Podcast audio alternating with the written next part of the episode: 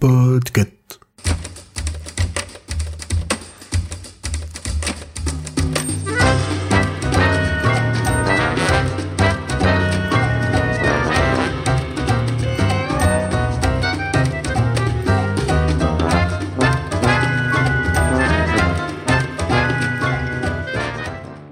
Dans ce choix-pitre, j'ai décidé de vous parler d'un livre qui se nomme Les canaux du mi-temps, dont l'auteur est Alex Nikolavitch.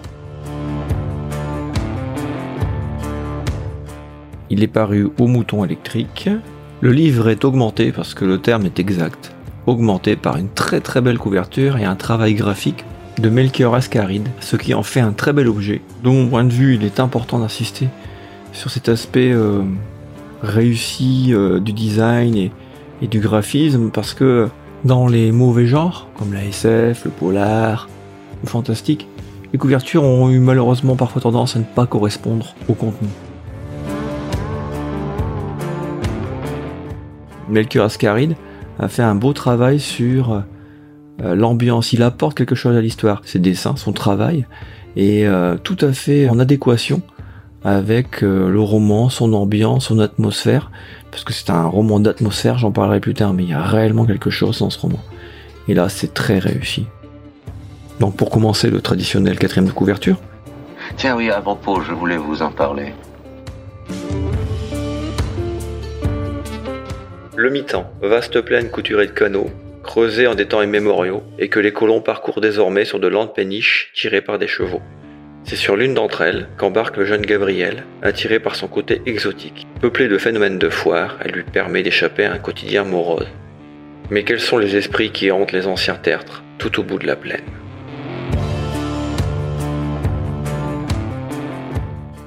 Donc comme traditionnellement les avertissements, il y a des violences dans ce roman, elle n'est pas exagérée, elle n'est pas insupportable, elle est cohérente avec l'histoire. C'est à peu près euh, tout ce qu'on peut dire. Alors, euh, ce qui est intéressant dans ce roman, c'est euh, déjà euh, la maîtrise de Nikolavitch de son sujet et surtout du rythme. C'est un rythme qui est assez lent, pas trop lent, moi je le trouve tout à fait correct. C'est quelqu'un qui va bien construire ses personnages et qui va manier l'ellipse de manière tout à fait efficace. Et ça c'est très bien. C'est-à-dire que du temps passe, parfois vous verrez de nombreuses années, mais ça sert l'histoire, ça permet de la resserrer. Au niveau du genre, il y a à la fois ce qu'on appelle du dieselpunk, c'est du steampunk un peu plus euh, technologiquement avancé. Il y a aussi un petit côté euh, fantastique, et même franchement un côté fantastique. On retrouve aussi quelque chose qui est très proche du western. Alors un western plutôt la Sergio Leone, où le bien le mal est une limite qui n'est absolument pas claire. Réflexion sur la religion, sur le progrès, sur l'importance des traditions, enfin du moins leur perte. On est sur une sorte d'Uchronie. Le mi-temps est une région d'une Amérique qui ne dit pas son nom, colonisée par des colons venant du vieux continent où des guerres ont ravagé, notamment des guerres où on utilise des mages de combat, des mages guerriers, qui ont euh, provoqué quelque chose d'assez euh, violent, euh, qui fait que l'océan, alors c'est l'océan Atlantique, il s'appelle pas comme ça le roman, mais est très difficile à traverser parce que entièrement peuplé de démons. Donc tous ceux qui sont venus sur ce nouveau continent sont venus aussi avec des cultes, leur propre culte, le culte du prince qui est fondamental, alors qui est une sorte de christianisme.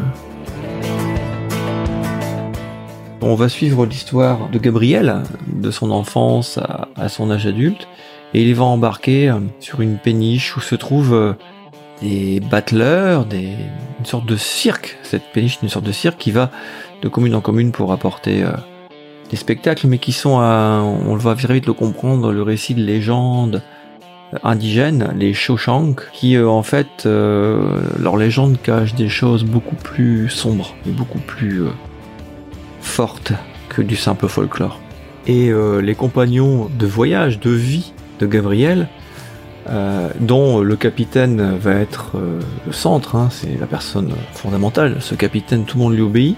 Il y a aussi chez ces marginaux un côté Frix, qui est un hommage au, célèbre film de Todd Browning.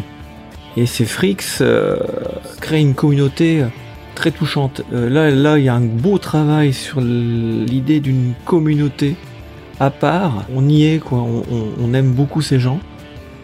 On découvre peu à peu euh, qu'il y a euh, autre chose, qu'ils ont une fonction qui est euh, très importante dans la société, voire dans l'équilibre du mi-temps, parce qu'ils parcourent ces canaux. Ces canaux sont un peu euh, leur sentier. C'est le titre du roman.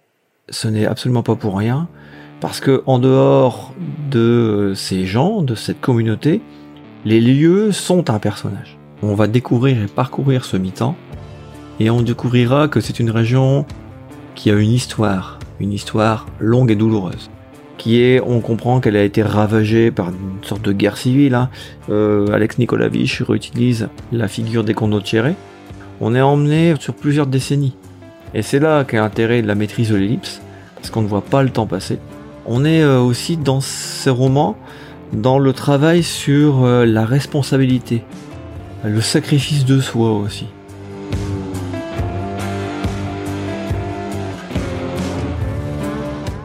Et puis il y a un deuxième personnage principal qui est euh, une amie d'enfance de Gabriel. Elle se nomme euh, Suzanne. Gabriel euh, l'a un petit peu abandonnée au début du roman. Suzanne est devenue une prévôt. Alors la prévôté est une sorte d'institution judiciaire. Elle est là pour rétablir l'ordre et l'équilibre, maintenir la justice et la justice entre des forces. Alors ça peut être des entreprises, parce que là on est dans l'idée aussi d'une Amérique euh, qui s'industrialise. La prévôté est là aussi pour euh, venir euh, contrer certains appétits, mais elle a une fonction criminelle. hein. Elle poursuit, elle enquête sur des crimes, elle cherche des malfaiteurs, et on va se rendre compte rapidement que le mal n'est pas uniquement humain. Ça, Suzanne le sait très bien. Notamment la figure des Indiens, les Shoshank, indique bien que ce territoire n'est pas exempt de magie. Et la magie, elle peut être sombre aussi. Dans l'ombre se cachent beaucoup de choses. Ce roman, moi, je l'ai trouvé extraordinaire. C'est vraiment quelque chose euh, de maîtrisé et euh, avec une atmosphère entre le western de Sergio Leone, la fantasy, le diesel punk, une fantaisie sombre aussi, une fantaisie urbaine, puis surtout quelqu'un qui écrit bien, qui maîtrise tous les codes de nombreux genres. C'est vraiment un livre que l'on n'oublie pas. C'est un livre qui ferait une très bonne série Netflix.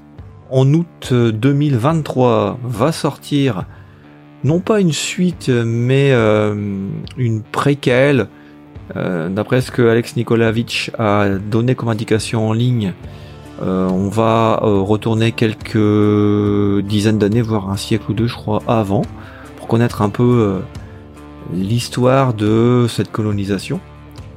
Je vous conseille aussi de suivre Alex euh, Nikolavitch sur Twitter, on mettra ses liens. Il tient un blog aussi dans lequel il explique euh, en partie son métier de traducteur, parce que c'est un traducteur, et de scénariste de BD et de romancier. Il fait aussi des conférences. Il y en a sur euh, YouTube. J'ai fini mon chapitre. Euh, ma chef sera contente parce que nous avons une chef qui s'appelle euh, la chef Pomme. Et n'hésitez pas, ce livre est vraiment un bon livre. À bientôt et rendez-vous sur les canaux du mi-temps.